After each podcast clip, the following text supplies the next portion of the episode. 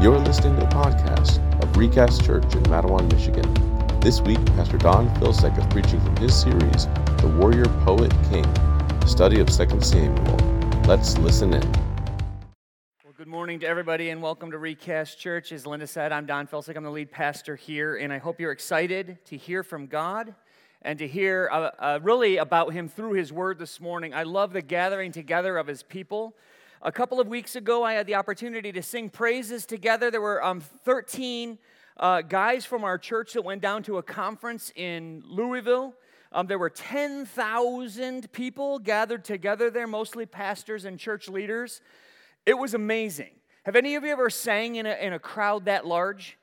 ten thousand people praising Jesus. Occasionally, we get a glimpse of the gathering around His throne in heaven, and it just gives us a, a, just a just a foretaste, just a, a just a small sliver of what it must be like there and what it will be like there to praise Him uh, in the gathering of all of His people. But I look forward to that eternal kingdom where all the redeemed will rejoice in perfection, that we will all rejoice together without sin, without death, without boredom, and without sorrow.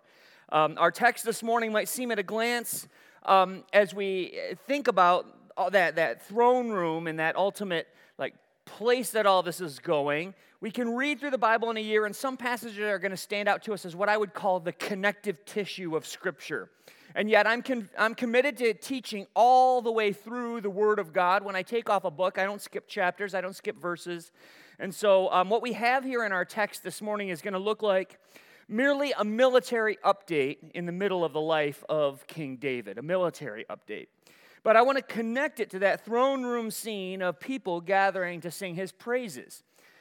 How are we going to get from where we live today with all of the divisions and all of the wars and all of the strife and all of the struggle and all the personal broken relationships and animosity and sin?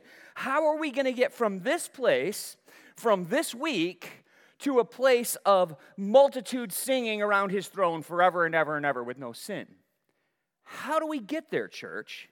How in the world are we going to move? How many of you have had just like, has there been any conflict in anybody's week this past week? Anybody just a skosh? Some some more, some less, but all of us have faced some level of conflict, even if it's just internal, right? All of us. And it may shock you to hear the truth. It might not be what you think it is that's going to actually carry us to that eternal kingdom. It's a shocking word when I say it, and you'll have to think it through, and you'll come to the same conclusion as me that I'm that it's, that it's true and it's biblical. But the word that's going to carry us from this place to that is war. It's war.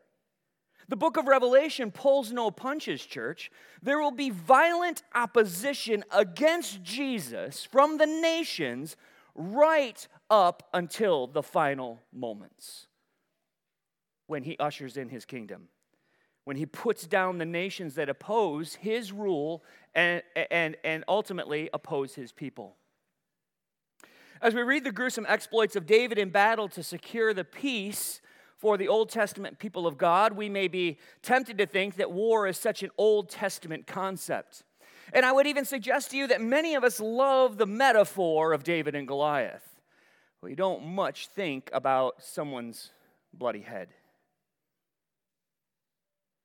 Jesus predicted in Matthew twenty-four uh, a, a reality about our history, a reality about wh- where we live, and, and, it, and it makes sense. And, and Scripture shows us what life is really like, does it not?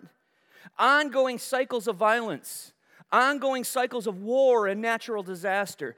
Jesus Himself, while He was here on this planet, peaceful, meek, kind, came to save us and to give Himself for us. Jesus likened our history, human history, where we live right now, to the waves of contraction that a woman goes through during childbirth. Now, many of us in the room have experienced it from one side, and some of you in the room have experienced it from the other side, and those are not the same thing, right? Some of you women here have gone through that experience. Some of you men saw it. And you have a deep and abiding respect for your wife as a result of that, right? But the reality is, I mean, Jesus didn't didn't didn't shy away from using that, and so I'm only using it because Jesus was okay with it. But uh, otherwise, I probably wouldn't even go there. But um, Each one of those contractions, Jesus said, in describing history, remember this is a metaphor for human history, each contraction a bit stronger, each one bringing with it more pain, but each one moving closer and closer to the birth of new life. That's why Jesus used that as a metaphor. You see, a woman doesn't know how many contractions she's going to have, but there's going to be a last one. And then there will be a glorious arrival. That's our history, church. So when you hear of war in Ukraine, or when you read the headlines of natural disasters, or you read the headlines or watch the news about violence in our very streets, in our very cities, let every bad headline remind you that we are one contraction closer to the arrival of our King. How does a Christian read the headlines? With hope. With hope not placed in this world, but a reminder that there is indeed a hope coming. David in our text is granted part of the promise that, get, that, that God gave to him back in chapter seven, and it's been a couple of weeks since we were there, but Israel, he was promised that Israel would be, be brought to a place of increasing peace with the nations around them. And God would use mil- the military prowess of King David to carve out an increasing place of safety and stability for that nation. And all of this was with one primary focus. Why in the world was God concerned with Israel in the Old Testament? Why was he kingdom-making with King David? And it was all with the focus of the nation of Israel bringing forth a Messiah, the promise to Eve that one born of the woman would crush the head of the serpent, the promise to Abraham that one of his line would be a blessing to all nations, and a fulfillment of the promise to David in chapter seven, that one man born of his line would be an eternal king forever and ever and ever. So David in our text is going to secure all four compass points, north, south, east, and west. Actually, he conquers in the order of west, east, north, and south. And the territory of Israel will expand during our text this morning. But God is here in this conquest, and he is there fulfilling his promise to his people and securing a safe place to bring forth the Messiah, Jesus Christ. So let's open your Bibles or your devices or your scripture journals to Second Samuel chapter eight. Again, this is Second Samuel chapter eight, and we're going to read the whole chapter together, and that's going to be the, the topic for this, this morning, the, the subject of the sermon, and really what God wants to communicate to us, church. So let's take on Second Samuel chapter eight before the band comes to lead us. After this, David defeated the Philistines and subdued them. And David took Metheg-ammah out of the hands of the Philistines. And he defeated Moab, and he measured them with a line, making them lie down on the ground. Two lines he measured to be put to death, and one full line to be spared. And the Moabites became servants to David and brought tribute. David also defeated Hadadezer, the, the son of Rehob, king of Zobah. And he went to restore, as he went to restore his power at the river Euphrates. And David took from him seventeen hundred horsemen and twenty thousand foot soldiers. And David hamstrung all the chariot horses, but left enough for one hundred chariots. And when the Syrians of Damascus came to help Hadadezer, king of Zobah, David struck down twenty-two thousand men of the Syrians. Then David put garrisons in Aram of Damascus, and the Syrians became servants to David and brought tribute. And the Lord gave victory to David wherever he went.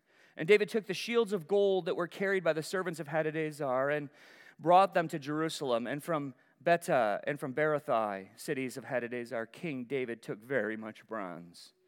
When Toi, king of Hamath, heard that David had defeated the whole army of Hadadezer, Toi sent his son Joram to King David to ask about his health and to bless him because he had fought against Hadadezer and defeated him. For Hadadezer had often been at war with Toi, and Joram brought with him articles of silver and gold and bronze. These also King David dedicated to the Lord, together with the silver and gold that he dedicated from all the nations he subdued, from Edom, Moab, the Ammonites, the Philistines, Amalek, and from the spoil of Hadadezer, the son, the son of Rehob, king of Zobah. And David made a name for himself when he returned from striking down eighteen thousand Edomites in the Valley of Salt. Then he put garrisons in Edom. Throughout all Edom, he put garrisons, and all the Edomites became David's servants, and the Lord gave victory to David wherever he went. So David reigned over all Israel, and David administered justice and equity to all his people. Joab, the son of Zeruiah, was over the army, and Jehoshaphat, the son of Ahilud, was recorder, and Zadok, the son of Ahitub, and Ahimelech, the son of Abiathar, that were priests, and Sariah the, was secretary, and Benaiah, the son of Jehoiada, was over the Cherethites and the Pelethites, and David's sons were priests. Let's pray. Father, we thank you for your word that gives guidance and direction to our hearts. We can read these Old Testament passages and say, what are we supposed to do? Conquer Pawpaw and head up north to head up north to Plainwell, and we don't really uh, have a hard time applying these things without uh, the understanding of your covenant, uh, the understanding of what you are doing with your Old Testament people, and how different the covenant is now that we live under of grace, where Jesus abundantly and clearly communicated to us that we are to love our enemies. And so our heads can spin. Sometimes we can give up on understanding some of these passages and, and hamstringing horses and laying out lines and killing armies and all of this stuff. Father, I pray that you would make clear to us what you desire to communicate of your faithfulness to your people to do the things that you have promised to do. Uh, we cling to that as our only hope. Your faithfulness is the only reason we're gathered here together in this place today. The only reason and, and, and rational cause for our rejoicing and our singing is that you are a God who keeps your promises, and you've promised to set us free through the cross of your Son, Jesus Christ. So we're a gathering of people that lean on your promises, that depend on you for our everyday hope. So, Father, I pray that you would help us to rejoice and to sing, and to take on this message this morning as, we, as we're going to dig into that in a few minutes here. I pray that you would help us to walk out of here changed, because we've come in contact with not just your word, not just some extra information, but we've come in contact with you through what you have revealed of yourself to us in your word. We ask this in Jesus' name. Amen. Yeah, you can go to be seated. Um, um, But just uh, encourage you to get comfortable, as comfortable as possible during the message. And if uh, at any time during the message you need to get up and mo- get more coffee or donut holes or juice back there, if you need to use the restrooms, those are out the double doors down the hallway on the left-hand side if you're not familiar with the, the facility here. And then I do ask you to please keep your Bibles open to uh, Second Samuel chapter eight. So if you lost your place and your scripture journal, your device, or your Bible, um, jump back into that so that you can see that the things that I'm saying are coming from God's very word. Um, we're going to walk through that passage. Now, I want to set a little bit of context here. David wanted to build a temple for God back in chapter seven. It's been a couple of weeks since we were here because of Easter, and then I was out for a conference for a week. And so just give you a refresher on this. Uh, David said, you know, why am I living in a palace? And God's uh, God's presence and his ark is in a tent. And so he felt a little a little guilty about that. So he said, I'm going to build God a, a house.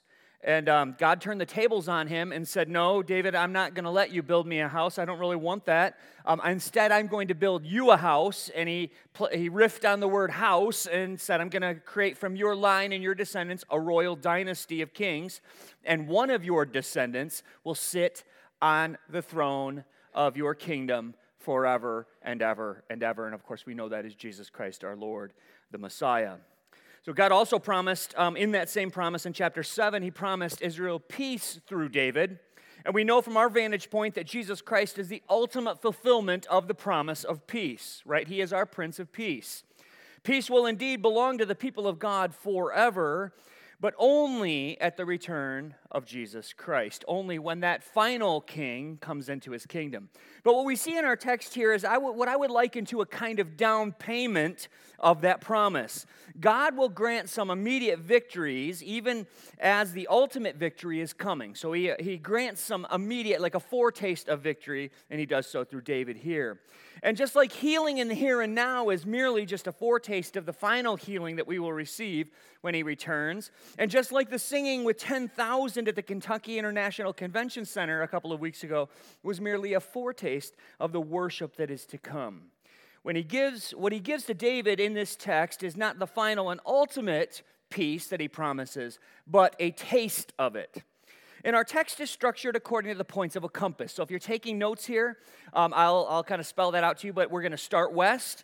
uh, of Israel, then we're going to go east of Israel, then we're going to go north of Israel, then we're going to go south of Israel. So everything in this text is about expansion and territory and conquest and God blessing his people with, uh, with abundant victory over their enemies in the immediate vicinity. But the victory list begins with the west, so that's your first point, is the west. And we see that right off the bat in verse one. Uh, victory starts out there west of Israel with the Philistine territory, and you see that on the map there. Hopefully you can at least make a little sense of it. Philistia out there to that little area to the west of Israel.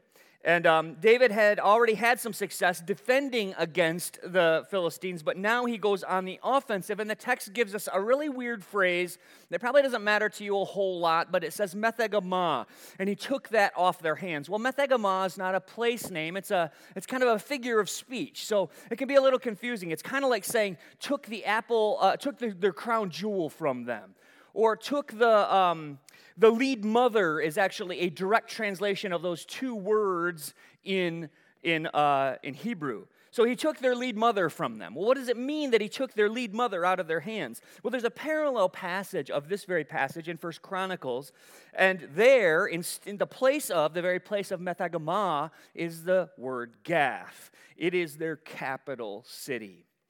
It's like saying their crown jewel, their lead mother, their head city, their chief, the capital of the Philistines. Might be a, de- a decent translation of this exact phrase here that we see in Hebrew. So David took their principal city. And the author of Second Samuel, now when you think about the way that this is worded, look at your text, the way that it's worded is pretty understated when you really think. He took the capital city of the Philistines. Yeah, he did. Um, it's basically understated intentionally. Yeah, he just kind of took their capital off their hands. We have no detail given to us in the text of what this battle actually looked like, and, and no other parallel passage that gives us the details of the battle. We just know that he, in this instance and situation, conquered Gath, and the Philistines were subdued. And how many of you think that there may have been some battle involved in that? Uh, to take a uh, capital city from a warring tribe that was more technologically advanced than the Israelites, this is no small thing. So the Philistines, uh, a, a, a smaller group of people with much more technology and iron and all of that stuff, and you can kind of do some research and find out that they were um, they were a little bit more advanced technologically than the Israelites during this time, and um, they are now subdued and under David's control. So that's to the west. Now we move on to the eastern neighbors in verse two, Moab. To the east was an ancient enemy of Israel, but but David had some fairly recent ties to Moab that makes his treatment of them seem particularly harsh and particularly strange. You see, David's great-grandmother, Ruth, was from this country, from this nation, from, from Moab. And Moab had provided sanctuary for David's parents while he was on the run from King Saul. So as long as they were, in, as long as David was in opposition to the leaders of Israel, Moab was good. Moab was okay with David. But now that he's the king of Israel, Moab doesn't like him at all. And so the, the, the battle ensues between Moab and Israel, and David defeated Moab, and he uses an ancient method of subjugation in the text here. It might be confusing and seems somewhat gruesome. He kills two-thirds of their military forces. It says that he measured them out in a line, uh, line by line by line, into three equal portions, and killed two-thirds of their military. War crimes, anybody? Does that sound like a war crime to our current minds and to our current culture? By ancient standards, I want to point out that this might be gracious. It might be gracious by ancient standards. One thing that makes a subtle difference between ancient warfare compared to modern warfare is just simply geography and distance. Geography and distance comes to bear on a lot of what was going on in those ancient battles that you read about in the Old Testament. The Moabites who were fighting against Israel lived a few miles away from Israelite farms, Israelite families, Israelite homesteads. They were not thousands of miles away. They were not across an ocean. They were literally next-door neighbors who, who went to the same fields for harvest. To spare an enemy army was to invite them, hey, why don't you just come back next spring and give it another shot? Can you imagine that in that context, in that culture? Why don't you, why don't you build up your strength for the next year and then come back at us? We'll see what we do then. So David, what he does here in sparing one-third of their army is a pretty big deal.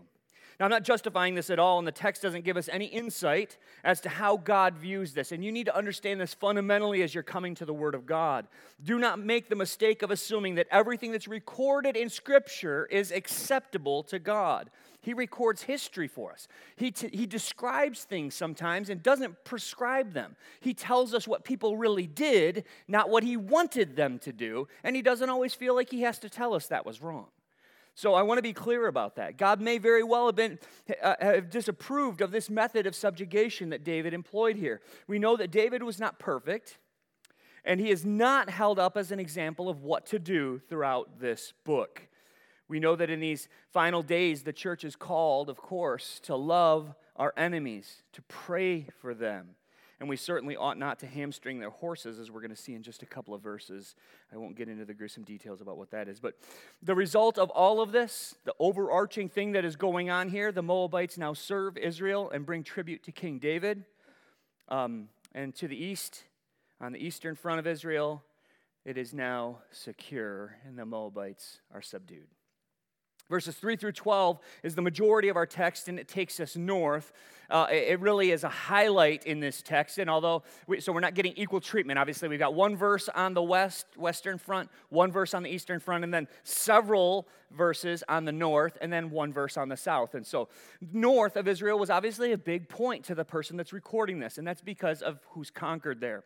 David defeated Hadadezer, the king of Zobah, and so you kind of see that up there, way up north of Israel. I don't know if that map is super helpful for you or not, but you can kind of see um, the Dead Sea kind of down there in the middle of the pink, and then the, the Sea of Galilee up in the north. So we're way up north, and that river just up at the very top right of the map is the Euphrates River.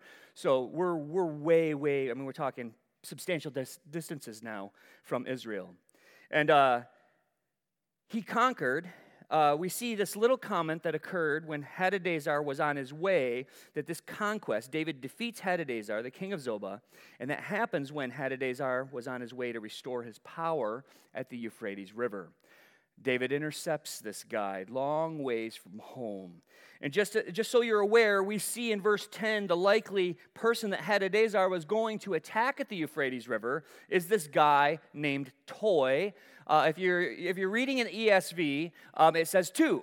And you might go, why in the world does that matter? Well, it probably mattered to him more than it does to us, whether it was T O I or T O U, and, and some of the language can be shifty and what how they would have pronounced it or how they would have said it. And so we just go with one of those. I like Toi because he becomes David's boy. Um, so I don't know. Throw that out there. Yeah, is that, that was, okay, that worked. Um, David intercepted the large force heading north to attack Toi's kingdom in Hamath, and he captured seventeen hundred cavalry. To capture them is a pretty, that's a substantial thing, to capture guys on horses. Um, I don't know how you do it, but he did it. And um, I, I don't know much about ancient warfare. It'd be kind of interesting to research that and figure out how in the world do you actually, uh, you know, get them to surrender. twenty thousand foot soldiers. This is a substantial routing of an extremely powerful kingdom. Uh, and, and it's astonishing to the author and to everyone involved, and so there's much more words used on the conquest of Zobah than the other areas. And again, we see no justification for David's actions here in this text, but merely what we're reading here, church. Hear me carefully. We're reading matter of fact, because some of these things that, that we read in the Old Testament disturb us. And I don't think it's wrong. I don't think that often our, our gut level response, when you see and kind of go, how could David do this? I thought he was righteous. Well, maybe your answer, maybe you're, you're presuming some wrong things. Maybe David wasn't righteous. Maybe he was just like you or me, who had sinful days and good days and good moments and bad moments and made poor decisions sometimes. Do you get what I'm saying on that? And God's recording the life of a guy who is pursuing him, who makes bad decisions at times. And so maybe verse four is a verse that God would use for some of us to shake us free. Well, maybe verse two and verse four, um, that God would use to shake some of us from the silly notion that David is the hero of this text. This is a text that shows us how God works in human history. It is not holding David up as this, this conquering hero that we ought to emulate and we ought to be just like him.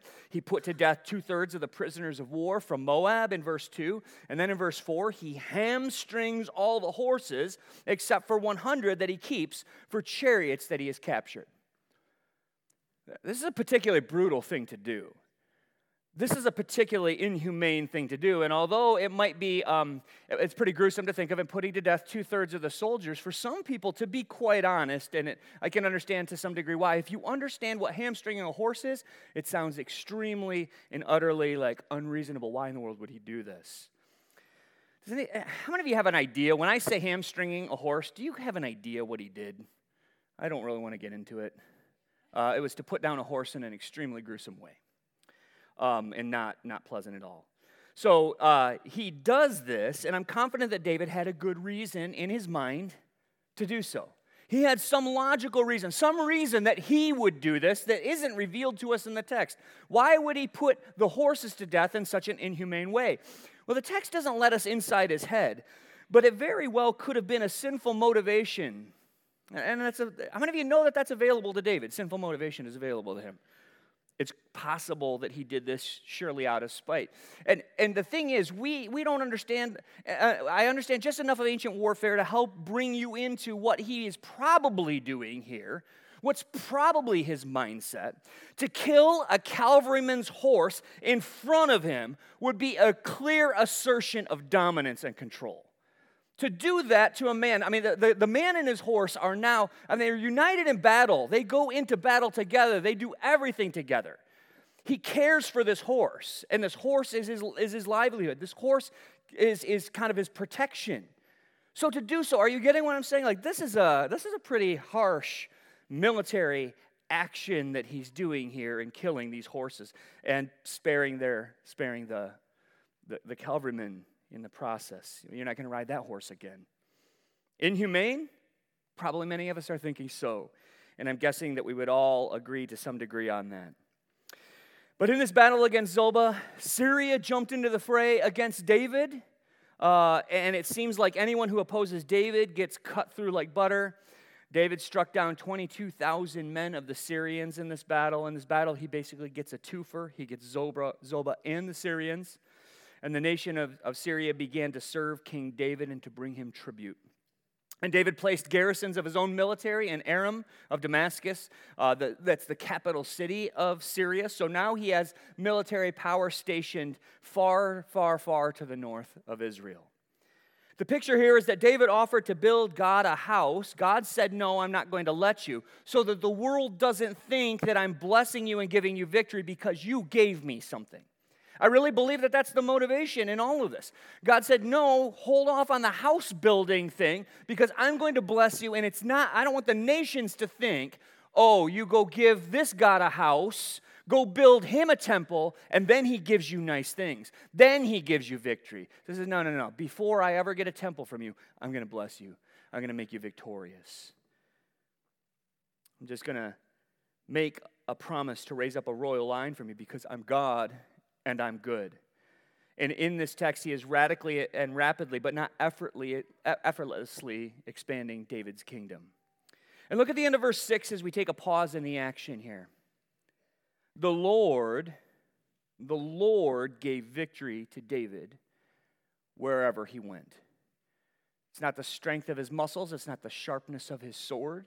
It's not the skill and accuracy of his archers. It's not how much he's practiced with a sling.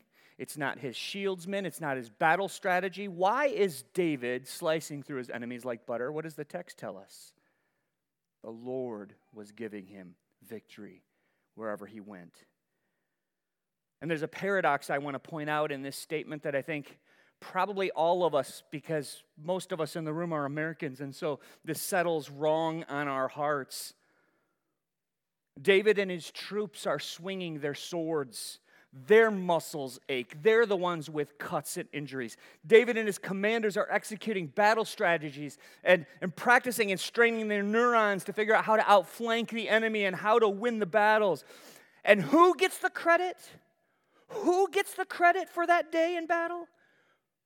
Who does the text say won the day? The Lord. Anybody just kind of like, hold on just Just a minute, like just for a second, and think that through. Have any of you ever put any hard work into something? Ever? And who gets the credit for that? Who gets the credit for that? Who are you going to honor? Who are you going to bless? I shared the gospel with a family member. He's been kind of hard. He's been hard-hearted since I first met him. He's a very kind uncle, um, but he is uh, not a believer. When he was eighteen years old, he went out and he bought a bulldozer with his money. Uh, probably took out a loan, actually. I think he did. He took out a loan to buy a bulldozer, built an, a, an excavating empire, owns um, a lot of property, has sold property to Menards, has sold property to Applebee's, has sold property. Um, uh, he's he's doing very well. And I remember when I was younger, I, I was probably somewhere in my late teens or early twenties, and I, I worked for the guy for a while. And um, I remember I shared the gospel with him, and I had tried to get him to church for a while, and his, his, his, his like patent answer was always like, what, you want the you want the place to burn down? Because if I step in, it's going down. Uh, so he was always just kind of like, just fire something off, like blah, blah, blah. So one day, I, I, I we were riding in the truck to Sturgis to check on one of his storage places. And, uh, and he says, uh, I shared the gospel with him. And he held out his hand to me, and he said, Don, do you see those blisters on that hand? He had a lot of blisters on his hand. Hard worker. He said, I refuse to worship and serve a God that takes credit for the work that these hands have done. You ever heard anybody say that? I refuse to take, I refuse to worship a God who takes the credit for my calluses. My hands did this work. My hands have built this empire. What's in our hearts, church? What's in here? What have you done that you take the credit for? What have you done that you take pride in? Do you think, anybody in here with a kid that is walking with the Lord, did you do that? Can you write the book and get the rest of us there? Do you have the formula? Oh, it's God. We ought to be on our face before the Lord for any blessing that we have. How many of you live in a nice house? Would say just a, a sufficient house even. Raise your hand if you have a sufficient house. On our faces saying, thank you, Lord. Not, wow, I worked hard. Wow, I did it. I got this going. Some of you, by the way, are laughing because you didn't raise your hand when you said you have a sufficient house. I don't know. Um, about fifty percent of this wasn't in my notes. Um, let's see if we can uh, get back there. Uh The Lord is the one that's giving the victory to David. Uh, men are swinging swords. Men are doing all of this effort. So who do we credit with the good in our lives? And we and we can think of all kinds of good things that are not best things to give credit to. Um, we could credit, of course, the, the work of our own hands. But we could equally divert the glory of God to his servants. We could say, you know, what is the good in our lives? Well, Mother Nature has given us a, a shot here and helped us out. Or we, we could credit masks or a shot or even the prayer life of our brothers and sisters. To some degree, I want to be careful about that because how many of you love it when somebody's praying for you?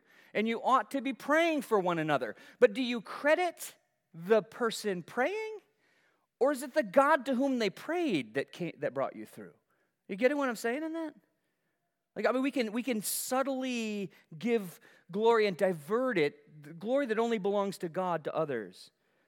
Do we recognize that any good we have ever received has only ever come to us from the hand of a good and sovereign God? Every victory is his. Every delicious food you've ever eaten. Every little sleeping baby that has ever held his mom and dad's finger. Every good grade. Every promotion and raise. Every sunset and every sunrise. All of it ought to come to our hearts with the still small voice of God ringing in our ears. You're welcome. You're welcome.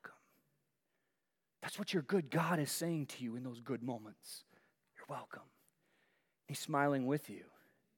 When you smile at that vista and go, wow, Lord, thank you for that sunrise. Thank you for this child, or thank you for this promotion, or thank you for this home, or thank you for this wife, or this husband, or whatever it might be. You're welcome.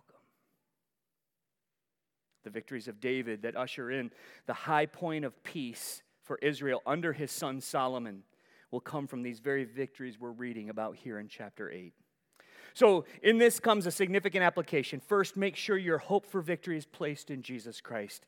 Our strength and power comes from a forgiven life It is possible to fake, hear me carefully, church, it is possible to fake the Christian life by doing Christian things. So I will always encourage you first to make sure that you have, the, you have acknowledged the death, burial, and resurrection of Jesus Christ to deal with your sins, and that you've asked him to forgive you and to be your master, your king. And if that has been done in truth in your life, then now in the power of his Spirit, now from that place of stability, now fight sin. Fight sin in your hearts and do the things. Like David, out doing the things, and yet always be quick to acknowledge that all victory, all blessing, all ministry, and all usefulness that comes out of your life is only ever victory that the Lord God in his mercy has given to you. Well, we'll we're still up north, and David secures a lot of spoils from these two kingdoms, and especially from Zobah. There's so much emphasis on Zobah in this text because it was a big deal, very wealthy, Uh, a very wealthy and powerful kingdom. And uh, David defeated them when they were at full force going out to battle, and he wipes them out, and he carries off the gold shields that their, their military carried, and it says very much bronze, didn't even measure it. And I mentioned earlier Toi, the king of Hamath. He's way, way up north, like even, even up north of Zobah, up by the Euphrates River, and he stands out in the text, and I think it's with intention. When you see something, when you see a pattern, and David conquered them and took their soldiers, David conquered them, took their soldiers, David conquered them, and then this guy is totally different in all of chapter eight. He stands out with what I believe is significance in our text. He heard about David's defeat of Hadadezer, who was likely coming for Hamath, and he sent his son Joram as an emissary to King David. He asks about his health. He blessed King David. Hadadezer had been a trouble to Toi off and on for years, and so he was glad to be rid of him.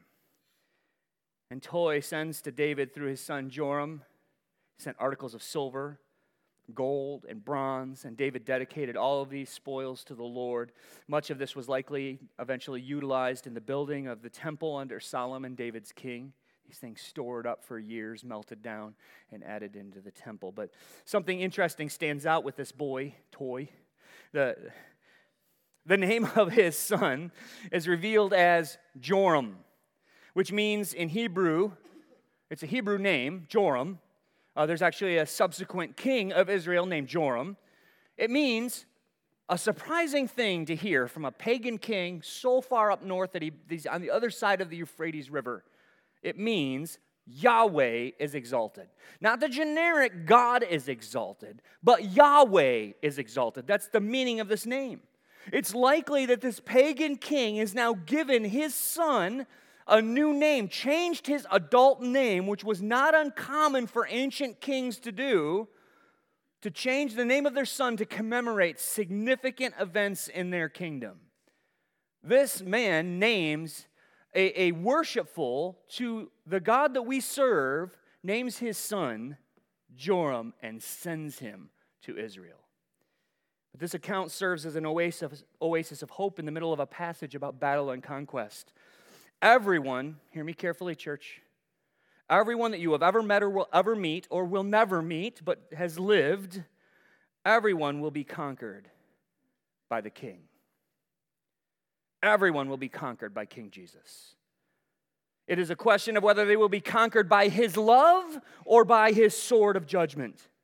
He conquered my heart through love as a young boy who heard the message of his amazing love for me at the cross, and I have been serving him since that day that he saved me. But there are some, we see him in the text, some will rage against the king and be put down in their rebellion. But others, like Toi of Hamath, some will lay down their swords and they will come into peace with God's anointed. We, of course, must come in line with his anointed, King Jesus. He will receive anyone who would lay down their sword and come to him for mercy. And I mean it, anyone. Bible is abundantly clear, anyone, regardless of what we have done, he will receive any rebe- anybody who's in rebellion against him. He will forgive, cleanse, and set free anyone who lays down their sword. Run to Jesus. Verse twelve tells us that David obtained spoils from Edom, Moab, Ammon, Philistia, um, uh, the Amalekites, and Zobah, the ones that wouldn't lay down their sword. David's southern victory is found in verse thirteen and fourteen, rounding out the passage and giving us three hundred sixty degree increase in Israelite territories. He struck down the Edomites um, down in the south, down by the Dead Sea in the Valley of Salt, likely the location of Sodom and Gomorrah, the ancient cities there. And he conquered Edom, and he set up garrisons there like he did up north. So now he has an active military presence far, far north of Israel and far, far south of Israel. And again, we're reminded that we're not here in this passage to be impressed with David. That's not, that's not why we why this passage exists, but rather to be impressed with a God who keeps his promises. The Lord gave victory to David wherever he went. It's stated a second time in verse fourteen, just in case we missed it. It's doubled up for emphasis. Verse six, the Lord gave victory to David wherever he went. Verse fourteen, the Lord gave victory to David wherever he went. And further, the text tells us David was a good king within his nation, not just merely a good military commander outside and being used by God to expand the kingdom, but he administered justice and righteousness to all the people. And I think we need to explain that a little bit, because in the E S V it says justice and equity. And um, this translation was made long, long, long before, not long before, but a few decades before the entire D E I thing came to bear in our culture. And so, any of you know, when I say D E I, does that matter? Does that, how many of that register something to, at least? It should, because it's here. Um, the word means righteousness. The word equity there means righteousness or fairness, and has nothing to do with the very narrow definition that equity has come to mean in our current culture. David, it's basically saying, in his dealings with his people, he was impartial, he was fair, and he sought to honor God in the way that he judged and discharged his role as the king of Israel. That's what it's trying to communicate. And verses sixteen through eighteen round out the text with a list of his cabinet. Um, Joab led the military, Jehoshaphat was the recorder, Ahimelech and um, Zadok were the priests, Sariah was the secretary, Benaiah was over the Cherethites and the Pelethites. Not, uh, not probably, that means a lot to you, right? Like you're like, oh, wow, he was the dude with the ch- the Cherethites. No, probably not, probably not getting anything. But what if I said that that the, the Cherethites and the Pelethites were David's secret service? They were his bodyguard contingent. So this is, I mean, Benaiah was, uh, and he's actually recorded as one of David's thirty mighty men, and he was over his bodyguard. And lastly, his sons were priests, but the word priest there, there's no never anything recorded in the remainder of Scripture about the priestly duties or responsibilities of the king's sons. There's debate about what role David's sons actually had in his cabinet. I say this because it's just kind of helpful. There's the, the Hebrew word for priest, it can be somewhat fluid. It can be also ambassador. Um, it could mean that he was a go-between, that the sons of David were go-betweens like an ambassador, much like Joram was an emissary for his father, Toi. But I hope nobody here, uh, I hope that the result of this, like when you read about these war passages, I don't know what it does in your heart.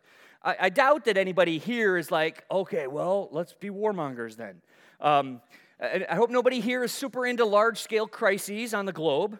Um, I imagine that there's some here who do not shy away from the concept of just war, and I don't want to get into politics here at all, but I did grow up as a boy playing war in the woods behind my house with a posse of neighbors right up until the point where I shot one of my friends with a B B gun in the back, um, literally, uh, and that was before paintball, so I mean, if we had had paintball guns, everything would have been solved, but um, that was pretty ugly.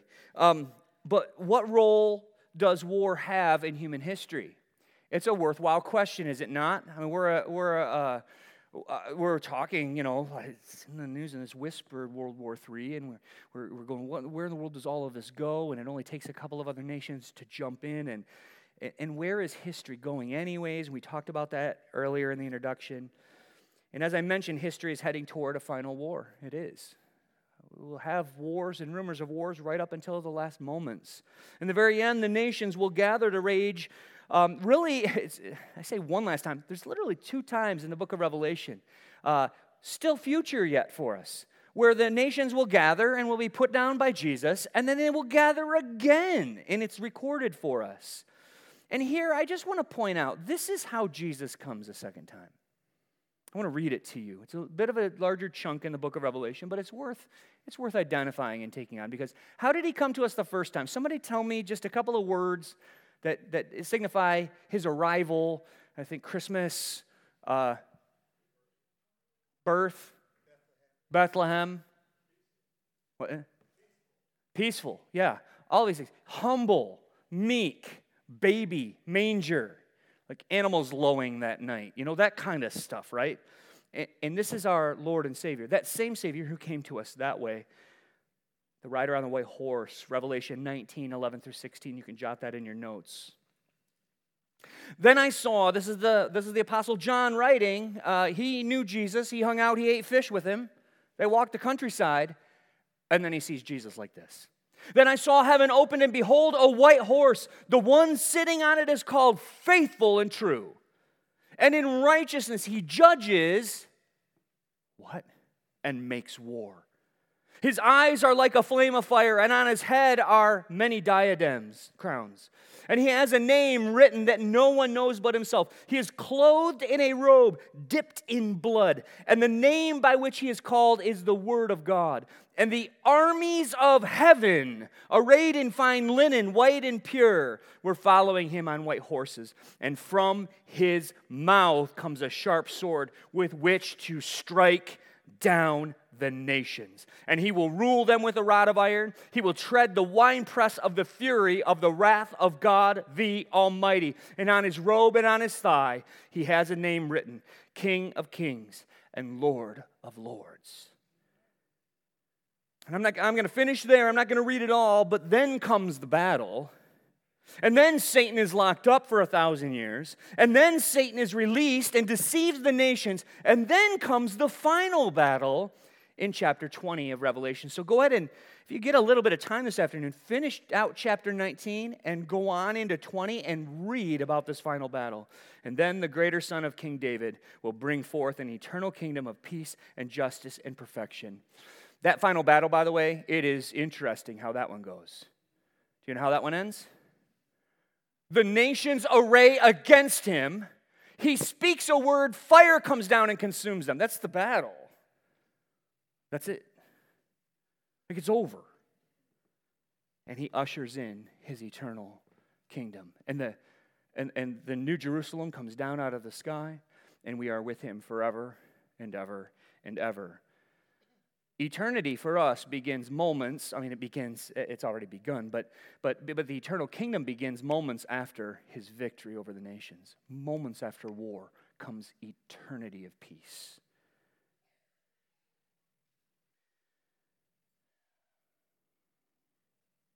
He who came the first time to be cut down in his, well, some might argue is his prime, you know, thirty years old seems like a really, thirty-three seems to be a good age, right? He's going to return again, the victorious warrior. He will defend his people. That's us, church. Anybody glad for that? He will defend us. He will subjugate all who stand in rebellion against him, but only after a very, very, very long season, I think more than two thousand years, of extending out promise and hope and salvation to the nations. And through whom does he extend that hope? How, how are the nations hearing about his promise? How are they getting that message? Through us or no one. Through the church or no one. Through the people of God or no one. How does a person know to lay down their sword? Everybody's born with one. You sharpen it your whole life. And I think to to a person in the room, like I, the, end, the way that N D Wilson says it is really stark and kind of grotesque and kind of shocking. But he says, every person is born with a will to scratch God's eyes out if you just had long enough arms. That's how our heart is born. That's that's the that we, we sharpen our sword all life long, and the only hope for us is to lay our sword down.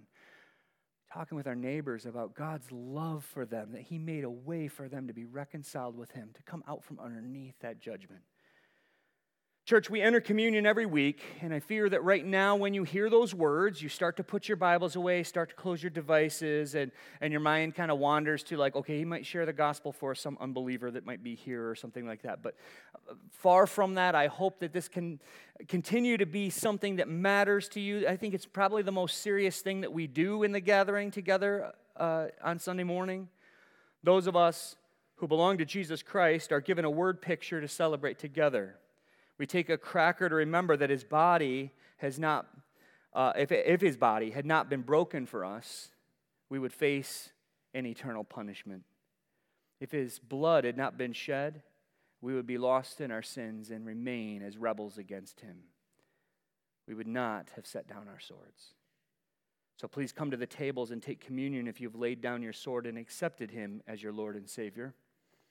And let's leave here considering that the victory in all things is his. Place your hope for your week, your hope for your children, your hope for your jobs, your hope for your finances, your hope in your battle against sin, your hope for your eternity. Place that all with him. Any good that will come out of you at all will come from him. Let's pray. Father, I thank you for this passage that just keeps um, pounding in victory after victory after victory that you granted to your servant, the anointed one, King David, the one that you selected and chose. We thank you that now in this new covenant we have a, a greater victor than King David. We have the greater Messiah, the greater anointed one, Jesus Christ our Lord. I pray that all of our hope would be wrapped up in him, that you would not allow any of the glory in our lives to squeak out, to, to go to other things, to, to find its resting point in some other thing. But Father, that you would allow us to recognize all good comes from your hand, all blessing comes from your hand, all hope and all purpose is moving toward Jesus Christ. Father, if there's anybody here who does not know that message and this is kind of new to them and they're trying to figure things out, I pray that you would give them a boldness to come and speak with me, come and speak with Mark, who is the elder on duty, come and speak to Dave, who's up here. Um, but I pray that you would give them a boldness to pursue and to look into Jesus, um, to ask questions about how they can be set free from their sin. But Father, for those of us that are here and and um, and already acknowledge your Son, have already laid down our swords, Father, I pray that you would help us to bring this message to others, that you would help us to be bold, especially during this season. We don't know how many days we have left. We sang earlier, "Even so, come, Lord Jesus." It's our heart's desire that he would return soon.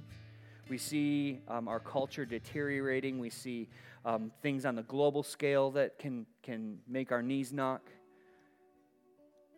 So, Father, I pray that you would be our stability, you would be our hope, and that we would look forward to the day of your coming. In Jesus' name, amen.